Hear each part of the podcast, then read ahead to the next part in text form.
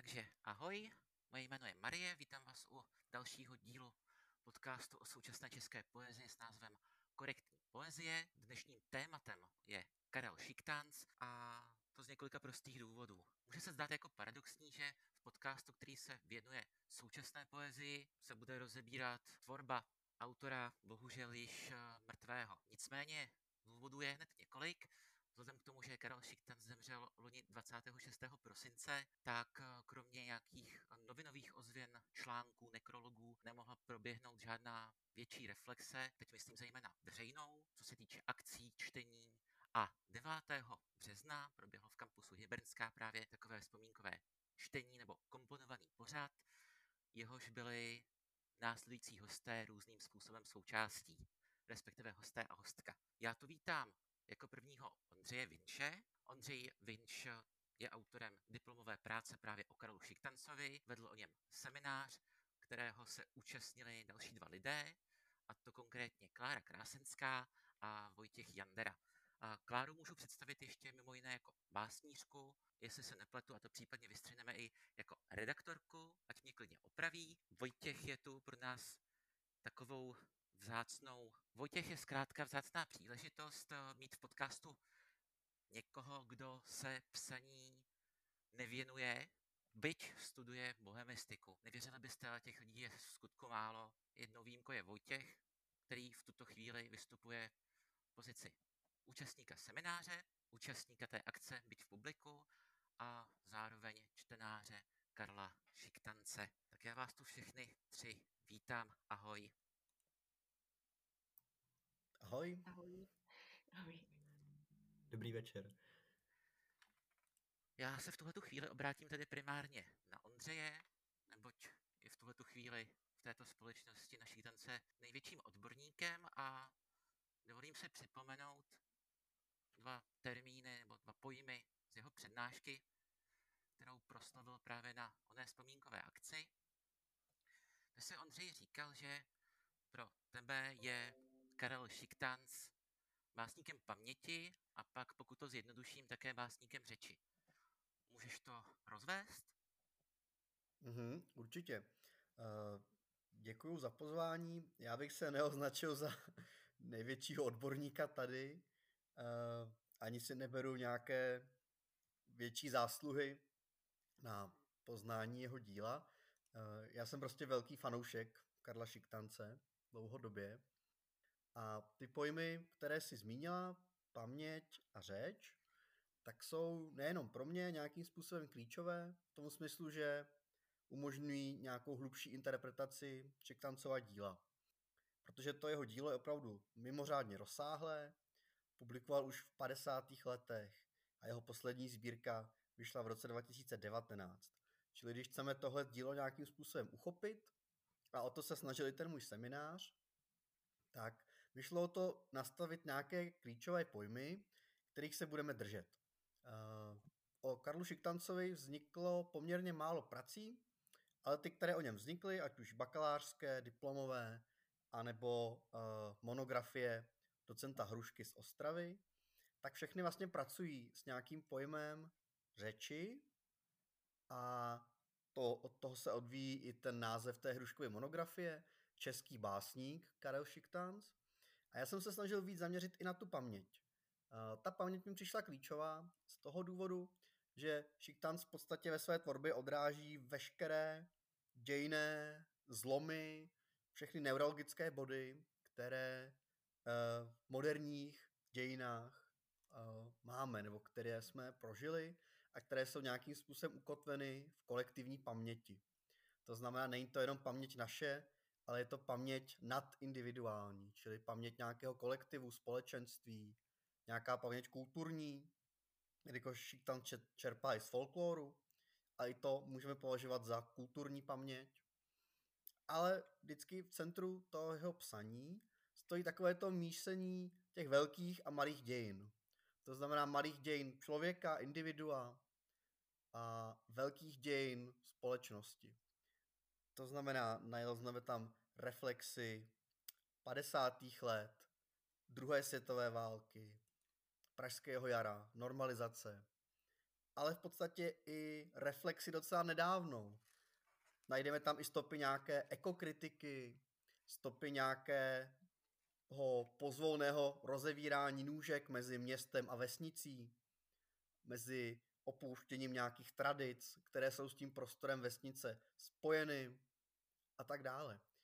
V tomhle smyslu je vlastně Šiktanc i současný básník. Takže myslím si, že i tohle hezky odkazuje k názvu toho tvého podcastu, že se to týká i současné poezie. A to je vlastně to klíčové, co, o co mi šlo a nepodařilo by se to ale bez těch studentů, kteří na seminář chodili a kteří se mnou toho čiktance vlastně skoro celého přečetli. Neříkám celého, ale četli jsme to nejpodstatnější z jeho díla. Díky Ondřeji. Já než se teda obrátím na našeho stěného hosta, na naší stěnou hostku, jsi si jistý, že Petr Hruška už je docent? Je to tak. A, protože na stránkách Ústavu pro českou literaturu je pořád ještě v úvozovkách pouze jako PhD. Jo, už je docent. Díky za faktickou opravu. A samozřejmě nechci říkat, že bys byl největším odborníkem tady. Tady myslím v tuhle tu chvíli v našem podcastu rozhodně. Ani tak se necítím jako největší odborník. Já se v tuhle tu chvíli dovolím obrátit na Kláru, to z jednoho prostého důvodu. Protože Klára na té akci Vybernské zmiňovala, že Karel Šiktan si jako básník ale vůbec nebavil. A i to byla jedna z motivací, proč k tobě na seminář vlastně šla. Kláro, můžeš to nějak vysvětlit? no, bála jsem se, že si to někdo zapamatuje. Tuhle moji poznámku ze, eh, ze čtvrtečního, teda vlastně středečního setkání. A, a já ji trochu zpřesním, protože vlastně není, není pravda, že by mě Šiklanc nebavil zpočátku, ale bylo to vysloveně tak, že mě, že mě téměř odstrašil. Já jsem uh, v nějaký moment, kdy jsem se připravovala ke státnicím z bohemistiky, um, narazila na Šiktancovou sbírku uh, Tanec smrti. A tady si vlastně taky dovolím udělat malou poznámku, protože je zajímavý, že v rámci toho bohemistického studia jsme vlastně na Šiktance nikdy nenarazili. Jako poprvé, kdy jsem se s jeho jménem setkala, bylo ve chvíli, kdy jsem začala pročítat uh, jako povinnou četbu k, ke státnici z literatury. Takže jsem jako poctivě sáhla tady po, uh, po doporučeným tanci smrti a byla jsem z ní celá, celá přešla. A myslím, že tím důvodem bylo, něco, k čemu se tady určitě ještě, eh, určitě ještě dostaneme. A to je nějaká poloha šiktancova jazyka, který je jako hodně, eh, hodně expresivní, hodně eh, zabírá hodně široký prostor právě expresivity, mm, takové hovorovosti, ironie. Šiktanc hodně jako balancuje vlastně na hraně mezi nějakou ironií a naivitou nebo něhou. Mně připadalo, že ten tanec smrti jako hrozně připadává do toho, do té polohy ironický. A v tu chvíli, kdy jsem vlastně o Čiktance neznala vůbec nic jiného, jsem z toho byla prostě jenom zmatená a cítila jsem se dost ztraceně uvnitř tady téhleté poetiky, která mi jako přišlo mi, že je mi hodně cizí. A a úplně jsem nerozuměla těm polohám, které se tam střídaly. Jako kdo, kdo tanec smrti znáte, tak víte, že se tam střídají takový zpěvy a jeden má vždycky takhle hodně výraznou polohu ironickou a, a ten další naopak se posouvá do nějakého v uvozovkách vyššího žánru, který eh, je daleko jako vznosnější a, a jemnější tak to bylo takový jako veliký překvapení, kdy jsem zkrátka nevěděla, co si s tím počít, ale zároveň mě jako ne- neodstrašilo natolik, abych si řekla, že už se šiktancem nechci mít nic společného. A ve chvíli, kdy jsem zjistila uh, ostatně na, na Šrámkově sobotce, že, že se Ondra rozhodl tenhle seminář vypsat, tak jsem si říkala, že, že to je jako výborná příležitost eh, tohle nějak jako zdolat, uh, tenhle můj prvotní, prvotní úlek což si myslím, že se jako výborně podařilo. Děkuji Ondrovi, děkuji všem, kdo na ten seminář chodili a jako poskytli tak výborný prostor pro nějaký sdílený přemýšlení o Šiktancově poezii.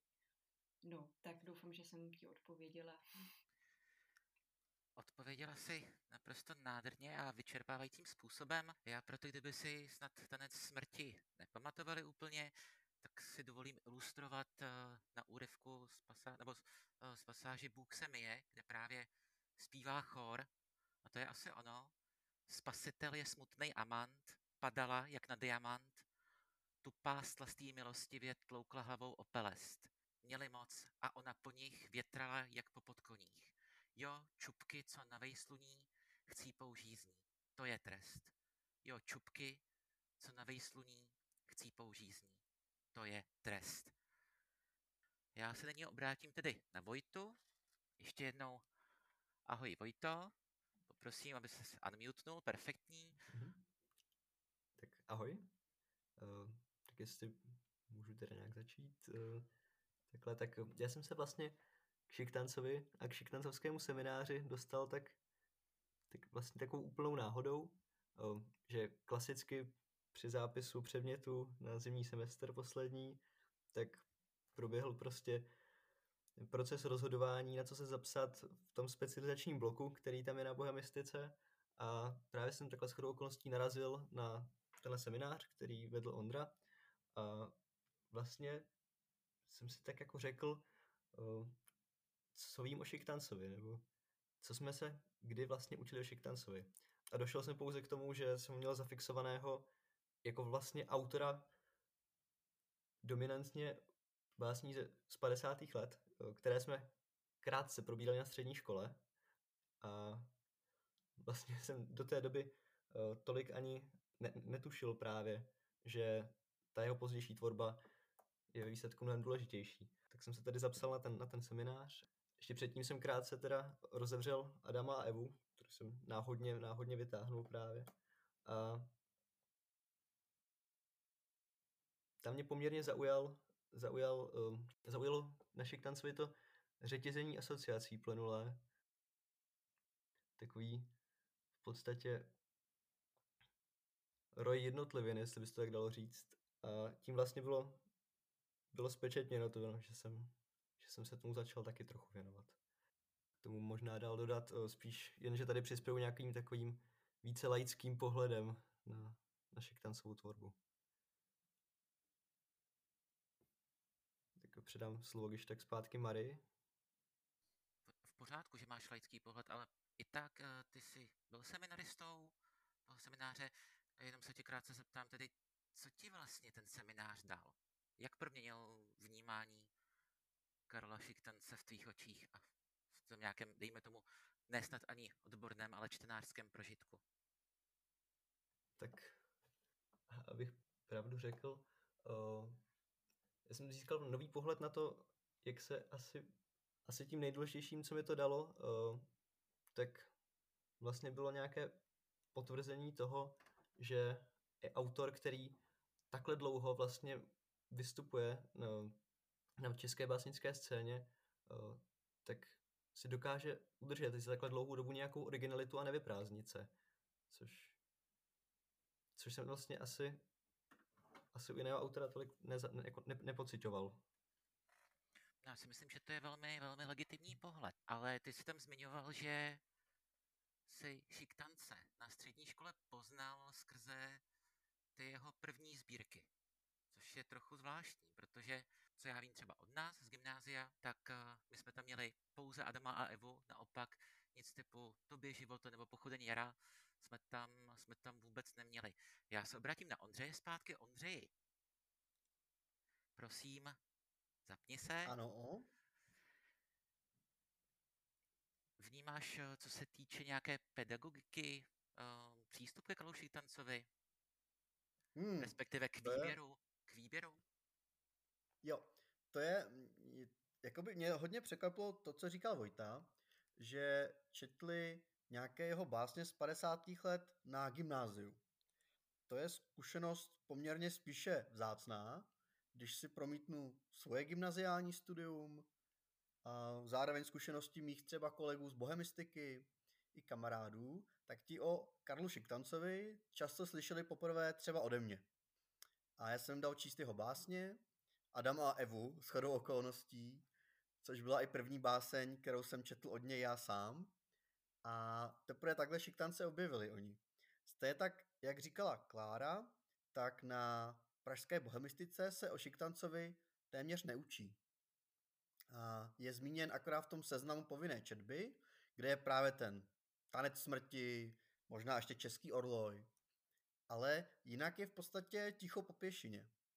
A můj školitel té diplomky, eh, profesor Vojvodík, to říkal nebo vysvětloval tak, že se akademická sféra bojí živých autorů. Čili autorů, jejichž dílo ještě nebylo uzavřeno, kteří ještě stále mají co říct a nějakým způsobem nedošlo k tomu završení jejich tvorby. Což je určitě pádná připomínka. Na druhou stranu mi potom přijde škoda, že se o tom Šiktancovi vlastně tak málo píše a tak málo bádá na úrovni nějakých právě kvalifikačních studentských prací a tak podobně. Dokázali bychom je vlastně spočítat, myslím si, na prstech jedné ruky, když vezmu bakalářky a diplomky o Šiktancovi. A těm pedagogickým přístupům, nebo z toho, jako, co vybrat z jeho díla, to je obrovsky složitá otázka. Já jsem se snažil vybrat co nejreprezentativnější díla, která by vlastně dokázala ilustrovat každé to období jeho tvorby. Vlastně počínají těmi 50. lety. A tomu, co říkal Vojta, že ho oslovilo to, že se Šiktan vlastně tvůrčím způsobem nevyčerpal nebo neopakoval, tak s tím já souhlasím, ale určitě musím říct, že několik třeba mých kolegů naopak zastávalo názor, že Žiktanc je pro ně vlastně už jako vyčerpaný autor, který vlastně dosáhl nějakého vrcholu, pěkně v těch 60. 70. letech a ty jeho poslední sbírky jim připadaly v podstatě už nějakým, nějakým derivátem. Čemuž já jsem vždycky silně oponoval, říkal jsem, že to není pravda a myslím si to doteď, ale dával jsem studentům prostor na semináři, aby se k tomu vyjádřili. Eh, zajímalo mě jejich názor, jejich recepce šiktance, jejich vlastní čtení, pečlivé, soustředěné. Protože určitě je legitimní námitka oproti básníkovi, který se dožil tak vysokého věku a jehož dílo je tak rozsáhlé, že se nějakým způsobem opakuje a tak dále. Jo, dokážu identifikovat v šiktancových pozdních básních nějaké textové vzorce, eh, principy, strategie, které, kterých využil už v dřívějších letech. Ale to pro mě pořád neznamená, že by byl básníkem vyčerpaným. Pro mě stále ty jeho poslední sbírky přinášely něco nového. Jedna z nejsilnějších sbírek pro mě osobně byly Horniny, kterou vydal až v roce 2016.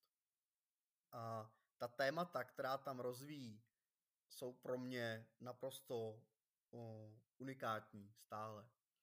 Stejně tak i ta určitá, ten lehký nástin té ekokritiky, které jsme mohli právě číst v těch posledních dvou sbírkách. To je pro mě stále něco nového, co v tom Šiktancovi čtu a má smysl to předávat, myslím si, i širším okruhu čtenářů. Nejenom na tom semináři, ale i obecně. To bylo vyčerpávající, díky Ondřej. Chcete na to někdo navázat přímo? Jestli můžu já navázat na Ondru, tak mi připadá, nebo líbí se mi, uh, líbí se mi právě ta poznámka o tom, že, že se Šiktanc nevyčerpává nebo nevyčerpal ani tehdy, když uh, můžeme sledovat právě nějaké opakující se strategie nebo opravdu vidět um, jako nějaké výrazy, o které už se někdy zopakovalo v jeho textech, protože si nemyslím, že to je nutně že, že to je nutně důkaz toho, že by se um, nějaký text vyčerpával. A naopak jsem dneska, když jsem se nějak připravovala tady na tohle naše povídání, tak jsem si uvědomila, že vnímám šiktance jako někoho, kdo se vůbec, uh, kdo je hrozně jako neohrožený ve vztahu k jazyku a, a vůbec k řeči. Někdo, kdo s, jako s jazykem zachází um, jako, jako s těstem, prostě do kterého zanoří ruce, nebojí se, že se ušpiní A tím je právě vytvářena tahle jako ne, neuvěřitelná šíře um, těch jazykových prostředků, který je Šiktan schopen jako využívat a nějakým tvůrčím způsobem zapracovávat do, do toho, co vytváří. A moc se mi líbí právě uh, způsob, kterým se jako vystavuje um, jazyku, což je taky jeden z motivů, který se u něj opakuje a bylo by nesmírně zajímavý se nad ním zastavit a, a povídat si. Já nevím, jestli se to dneska podaří nebo ne. Každopádně um, to taky trošku souvisí i s tím mým prvotním zážitkem toho, uh, toho úleku nad šiktancem, um, kdy si člověk uvědomil, že že Šiktanc opravdu jako stojí na té hranici směrem i k nějaké jako trapnosti. Ten způsob, jakým používá ironii, někdy, myslím si, tuhle tu reakci vyvolává, ale zároveň je to něco, čeho si na Šiktancovi jako strašně cením. A, a to je to, že kolem sebe nebuduje žádný, žádný jako obraz básníka nebo obraz někoho, kdo stojí jako na, na výši nad obyčejným životem, ale jako uh, strašně odvážně proskoumává všechny zákoutí, kterých je možný se, uh, se v řeči dobrat. Tak tím jenom navazuju na tu poznámku nebo otázku uh, vyčerpávání básnického jazyka a nějakého způsobu, kterým si myslím, že tomu Šiktans jako velmi úspěšně čelil. Já navážu, rozhodně musím souhlasit s tím, co říkáš, protože pokud se na to podíváme z hlediska nějakého autorského obrazu, což bylo moje téma zase při studiu bohemistiky, tak uh, prakticky Karel Šiktans stojí jen svým dílem a ničím jiným, dalo by se říct. Naprosto suverénní, neohrožený, neohrožený tvůrce, který když se řekne, když se řekne Šiktancovo jméno, tak každému se vybaví konkrétní pasáž konkrétního díla, ať už jde právě o Adama a Evu, ať už jde o Český orloje, ať už jde o Tanec smrti. To jméno má zvuk, to jméno má zvuk a nepotřebuje prakticky nic dalšího. Ostatně, kdybychom třeba zkoumali právě ten autorský obraz, co se týče posledních 30-20 let, tak jestli se nepletu, a to mě možná Ondřej opraví, Karel Šiktans prakticky nevystupoval na veřejnosti, nebo aspoň ne tím způsobem, kterým běžně autoři vystupují, publikují fejetony, novinové články, třeba Petra Hulová má velmi jasný autorský obraz. A naopak, co se týče doby před rokem 89, je to tam ještě složitější, právě třeba kvůli tomu, že Šiktans publikovat nemohl a vystupoval pod různými pseudonymy, krycími jmény a tak podobně. Ale Ondřej se mi tu hlásí o slovo, takže já ho pouštím. Ondřej, můžeš? Jo, děkuju. Eh, díky za tu poznámku. To je, to je pravda. Eh, sám jsem na Šiktancově čtení, nebo vlastně veřejném vystoupení, kde by on byl, byl pouze jednou. A bylo to v Městské knihovně v Praze příležitosti vlastně digitalizace jeho děl, která vyšla v nakladatelství Karolínum a on je potom umožnil eh, vlastně knihovně digitalizovat a na tom večeru byl přítomný a myslím, že tam možná proběhlo nějaké krátké čtení, autogramiáda, ale bylo to vlastně jeho jediné veřejné vystoupení, o kterém jsem věděl.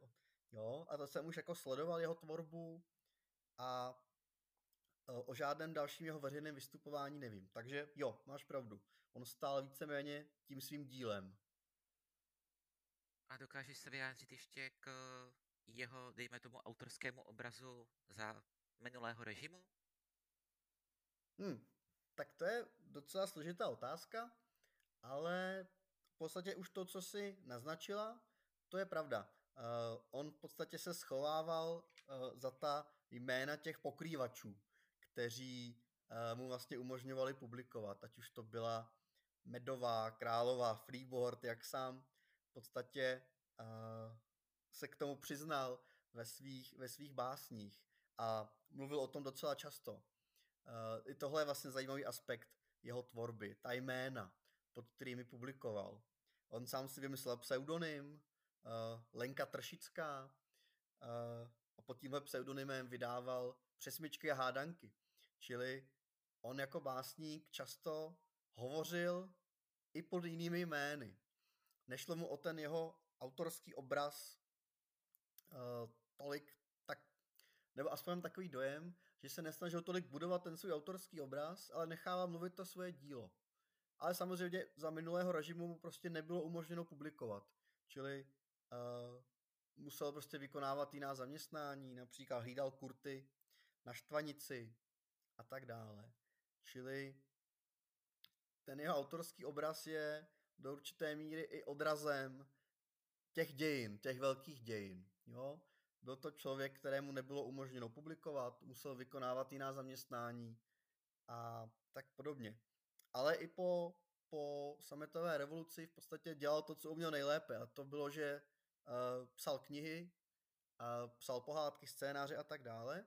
A pokud se nepletu, byl i činný v obci spisovatelů, ale teď si nejsem jistý, to jsem tolik nesledoval, jeho vlastně působení v těch uh, organizacích stavovských, ale myslím, že tam nějakou dobu působil taky. Ale nenajdeš tolik rozhovorů třeba s ním. Jo.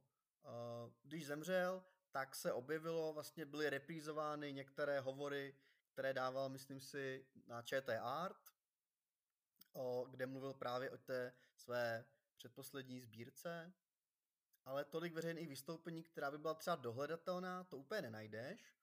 Ale naopak, co bych určitě doporučil posluchačům a posluchačkám, jsou skvělé vlastně rozhovory knižně vydané s Šiktancem, které se jmenují Řeč neřeč. Ten rozhovor, nebo ty rozhovory vedl s Šiktancem Jaromír Slomek a vydalo to nakladatelství Karolínum. Takže opravdu doporučuji. Je to trošku jiný pohled na jeho tvorbu. On tam sám některé básně komentuje, zejména ty hodně autobiografické. Takže pro vlastně zájemce o ten jeho autorský obraz bych doporučil tuhle knihu rozhovoru. Je opravdu podivu pozoruhodná. Tak díky Ondřeji.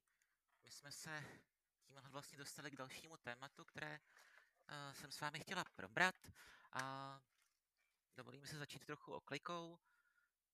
Na Šrámkově sobotce, festivalu českého jazyka, literatury a řeči se každoročně pokud se tak koná ten ročník, eh, koná, koná takzvaná společnost mrtvých básníků, což znamená, že se čtou nebo performují či jiným způsobem zpracovávají verše básníků, básnířek, eh, kteří a které nás eh, za ten úplný rok opustili.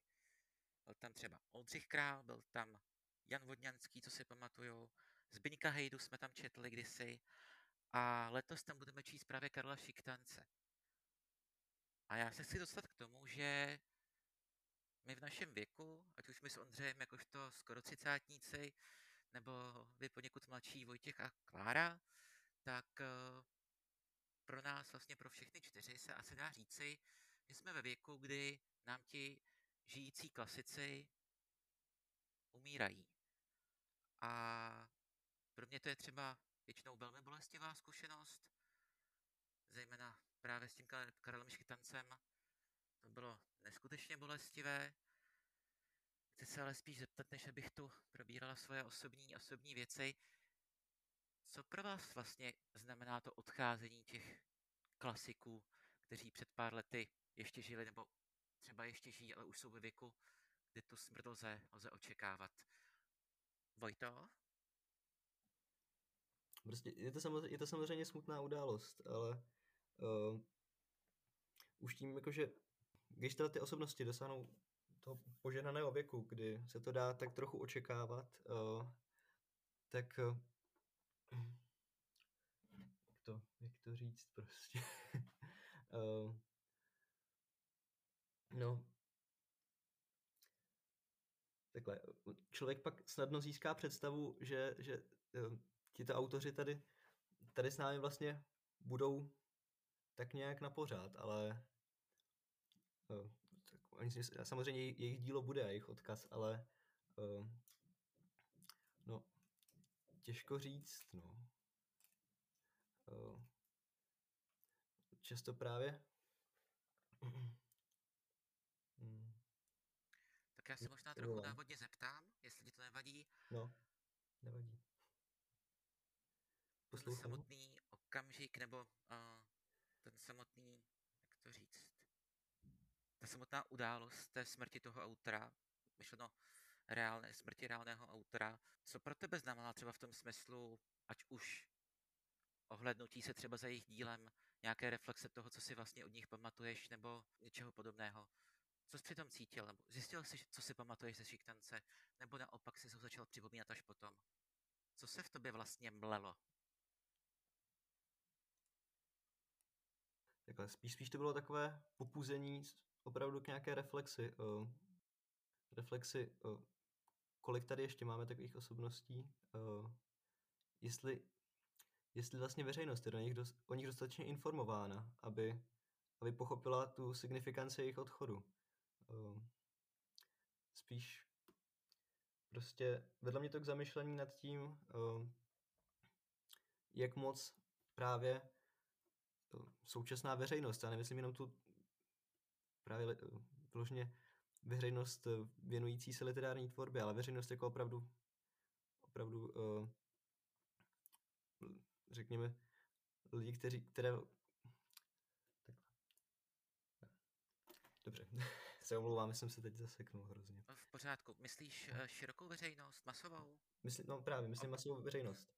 Uh, tak jaké místo právě ní zaujímali tito autoři a zda právě o nich existuje nějaké povědomí, nebo jest, kam vlastně jako kam vlastně ta širší veřejnost jako taková míří, uh, kam míří dnešní popkultura uh, a zda je, zda, zda ještě zda, zda je stále pro poezii v dnešním světě nějaké místo. Díky za odpověď. Já se dovolím jenom, než vyzvu další, uvést takovou jednu zajímavou věc, a to, že když se mluvilo na sociálních sítích právě o smrti Karla Šítance, nebo no, dokonce i když uh, jsem četla články v novinách o něm, ať už to byly zprávy z ČTK, nebo to byly konkrétní, konkrétní vzpomínkové texty, tak až na pár výjimek se tam skloňoval jeden zvláštní pojem, a to, že odešel jeden z posledních velkých českých básníků, což mi přišlo pro, dejme tomu, nějakou povšechnou kulturní scénu nebo obecně společnost velmi symptomatické, protože to značí jistou, jistou neznalost a naopak uh, skoro až totální, totální mitizace a romantizaci toho, toho básníka. Hlavně to ani není pravda. Ku příkladu Ivan Verniš žije a nedá se o něm mluvit jako o malém českém básníkovi nebo jenom o českém básníkovi. To je absolutní nonsens. Kláro, chceš se vyjádřit? No, myslím na to, že vlastně tahle tvoje poznámka um, nebo reflexe um, tady téhle fráze, která se vyskytovala těsně po Šiktancově smrti a kterou jsem taky zaregistrovala a vlastně um, jsem z ní byla hodně, hodně zmatená nebo vyvolávala ve mně nějaký pocit zvláštního jako rozkolísání. Um, tak myslím, že hodně souvisí s tím, na co teď myslím a to, že, um, že ve chvíli, kdy se nás nějak dotkne smrt někoho, koho osobně neznáme, aspoň většinou, a s kým se opravdu setkáváme uvozovkách jenom skrz jeho dílo, um, tak nutně vždycky musí vyvolávat um, otázku po našem jako vlastním vztahu a potom, co, uh, jak, jakým způsobem se to dílo nějak vepisuje do nás, nakolik je v nás živý nebo není. A, a, a co se potom děje ve chvíli, kdy, uh, kdy nějaký zdroj toho díla mizí ze světa, který je viditelný. Připadá mi, že, že uh, formulovat potom uh, takovýhle, um, takovýhle výroky, jakože odchází někdo, kdo byl největší z těch velkých, nebo že jako ztrácíme nějakou jako obecnou hodnotu, uh, která už najednou je nějak nedosažitelná. Připadá mi to připadá mi to vlastně strašně jako odcizený a odosobněný. Um, a nerozumím tomu, kam potom takováhle, takováhle poznámka ve skutečnosti směřuje, pokud nesměřuje jako dovnitř nějaký naší vlastní jako individuální zkušenosti.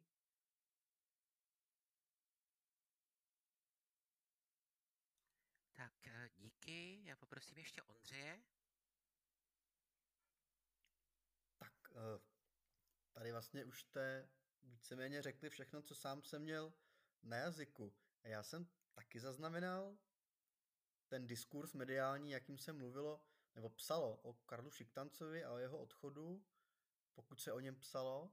A taky jsem zaznamenal přesně tu kritiku. Takovým velkým kritikem tohodle diskurzu byl třeba uh, Jaromír Typlt, který kritizoval přesně to samé, co ty, Marie, že prostě nemůžeme mluvit o tomhle jako posledním žijícím klasikovi. Uh, já s tím souhlasím. Tohle je, mám pocit, že řada lidí, kteří třeba Karla Šiktance ani nečetli, o něm pak měla potřebu tohle psát. Uh, je potřeba zaměřit se na to dílo, které tady přetrvává, které tady zůstává. Ten skon je samozřejmě obrovsky smutný. Eh, mě to zasáhlo hluboce. Eh, sám jsem trošku ještě doufal, že Karel Šiktans vydá ještě nějakou poslední sbírku, protože měl jsem takové tušení, že ještě hodně píše, nebo uh, viděl jsem, že byl, do, že byl v, i přes ten svůj vysoký věk, že je pořád v nějakém jako dobrém uh, psychickém rozpoložení, že stále vlastně uh, píše a doufal jsem, že ještě se dočkáme třeba je, nějaké jeho sbírky. Uh, takže tady vlastně se mě to dotklo hodně osobně, ta smrt toho člověka. Ale zároveň samozřejmě, jakožto literární vědci, uh, víme, že by mělo zejména mluvit to dílo. Ačkoliv u Šiktance je to hodně provázané, ty biografické odkazy a tak dále. Čili ano, umřel veliký básník a zůstalo po něm veliké dílo. To je to základní, to je to hlavní. Jo, takže um, tolik asi k tomu.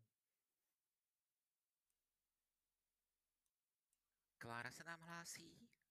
Jenom jsem chtěla navázat na Ondru, protože mám za to, že právě ta událost smrti může být jako hrozně mm, plodným, ačkoliv bolestivým momentem nějakého vyburcování, kdy na nás vlastně jako um, dolehne ta otázka toho, nakolik uh, to dílo zakořenilo v nás, nakolik nebo co z toho člověka, který odešel, v nás přetrvává a má potenciál k nějakému životu a k nějakému podněcování naší, naší vlastní plodnosti. Mm. Když ještě chviličku u toho tématu zůstanu, tak mi připadá, že, eh, že třeba právě ta šiktancová velikost spočívá i v tom, že, že vytvářel prostor v těch svých textech mm, jako nesmírné citlivosti, která v člověku je schopná jako vyvolávat odpověď citlivosti, něco, něco probouzet, něco nově vidět, něco nově poznávat nebo nějak ohledávat ze stran a úhlů, který by nás bez toho nenapadly, nebo spíš který jsme si nikdy nedovedli tak uvědomit a pojmenovat, jako ve chvíli, kdy je, kdy je potom čteme a jsou nám nějak řečeny, nebo můžeme se s nima nějak stotožnit. A připadá mi, že, že je vlastně strašně velkou výzvou nechat v sobě právě nějak dál působit a aktivně se o to přičiňovat, aby v nás právě tahle, tahle citlivost nebo mm, tenhle živoucí prostor, který je dobrý básník schopen vytvořit, tak aby v nás uh, přetrvával a abychom ho mohli nějak jako dál kultivovat. A tak v tom mi třeba připadá, nebo je to jedna z věcí, kterýma na mě ta Šiktancova smrt nějak zapůsobila. A, a to byl tenhle moment takovýhohle zvědomění nebo týhle trochu drtivý otázky. jak si vlastně stojím s jeho dílem, nebo a, a dá se to vztáhnout asi opravdu jako i nějak kolektivně, co, co zkrátka můžeme uh, nejenom zachovat, ale nechávat nějak proudit a rozdmíchávat. Tak uh, to mě napadlo k tomu, co říkal velmi dobře Ondra. Tak já ti moc děkuji, nedokážu si představit uh, lepší konec pro ten náš podcast, ale než se ještě úplně rozloučíme, tak uh, vlastně zvykem v každém díle bývá upozornit na nějakou novou básnickou knížku nebo na to, co jsme četli, kam se chystáme. A tak pokud máte nějaké tipy, tak vás poprosím, asi po pořadě Ondřej, Vojtěch, Klára, byste chtěli, pokud ne, samozřejmě nemusíte. Ondřej? jo, děkuju. Tak e, zůstaneme u té poezie, co se tak hodí, tak e, já jsem poslední básnickou sbírku, kterou jsem četl, tak byly Předkové kostí Josefa Hrdličky, která se mi moc líbila a teď dokonce jsem zjistil, že byla nominována na Magnézii Literu, což pro mě není za stolik důležitý, já ty ceny tak nežeru, ale ta sbírka je dobrá, přečtěte si ji, pokud jste tak ještě neučinili. Díky. Vojto? Já momentálně asi žádné doporučení příliš nemám, že té současné poezii se za stolik nevěnuji, takže předám asi slovo, slovo Kláře. To je v pohodě, tebe vystřihnem. Dobře, děkuji. um, dobře, tak já um, přiznávám, že by Ondra trochu sebral uh, vítr z plachy. Taky jsem chtěla zmínit předky kostí, ale v pořádku, to je, to je moc dobře, protože si myslím, že tahle sbírka by neměla uniknout uh, ničí pozornosti, ačkoliv já jsem stále ještě ve stavu, kdy se na ní teprve chystám a znám z ní jenom jako kousíčky, které mě nadchly a tak si šetřím nebo spíš se snažím vytvořit si nějaký klidný čas k tomu, abych se do ní vnořila, ale mm, takže naopak děkuju, že ji připomínáš a, a o to víc se těším, až si ji otevřu. Ale jinak teď taky přiznávám, že nemám uh, moc prostoru na to zkoumat, uh, co, co zrovna vychází. A tak připomenu ještě něco, uh, něco z minulosti. Teď ve svém volném čase čtu povídky maďarského spisovatele Šándora Máraje a jsem z toho nadšená. Mm, měla jsem dlouhou odmlku mezi jeho jedním románem a, a těmihle povídkami. Um, jmenují se Odkaz Ester a moc je doporučuju. Je to taky vhled do, do nesmírně propracovaného a citlivého světa. Díky. Já se teda dovolím na závěr uh, otevřít krátkou rubriku Erata a pozvat na 24. března v punktu křtí básníkem zpěváček svou uh, novou sbírku s názvem Periskop v pražském punktu, kdyby někdo nevěděl. A, ale z těch typů, co ještě můžu přinést, uh, tak jsou to rozhodně další dvě sbírky nominované na Magnezii Literu. Uh, tou první je za objev roku Nela Bartová. Já si teď rychle najdu, jak se konkrétně jmenuje ta její sbírka. Protože mi to samozřejmě vypadlo. Uh, Nela Bartová a její nová sbírka Na konci chodby je ráno, jak říkám, za objev roku. Uh, vyšlo to v nakladatelství Bílý Vigvam, které snad, jestli se nepletu, tak nic jiného nevydalo. A hned teď debit nominovaný na objev. A potom doporučím rozhodně sbírku Falkenfrau, která je nominovaná v kategorii poezie na tu literu. Její autorkou je Clara Goldstein. Knížku mám teď před sebou, evidentně si ji budu dneska večer v hospodě číst. To můžu velice doporučit, byli jsme s Satrinem Matuštíkem a dalšími v sobotu před nahráváním tohoto podcastu na jejím čtení a byl to velice silný a velice emotivní zážitek. Tudíž z mé strany všechno. Máme necelých 50 minut nahrávky, takže já ještě jednou poděkuji našim hostům a hostce. Že díky Ondřeji, díky Vojtěchu, díky Kláro. Tak Taky díky za pozvání. Děkujeme. Díky. A další díl uslyšíte 29. března. Budeme hovořit s Anou Luňákovou, redaktorkou, básnířkou, překladatelkou a mimo jiné editorkou antologie poezie o pandemii nebo během pandemie s názvem Pandezie. Budeme hovořit právě o té antologii a zároveň budeme hovořit právě o liteře a o nominacích. Vyjde to necelé dva týdny před vyhlášením výsledků. Takže ještě jednou díky vám všem. Snad to vás posluchače a posluchačky bavilo a budeme se těšit u dalšího dílu. Takže ahoj.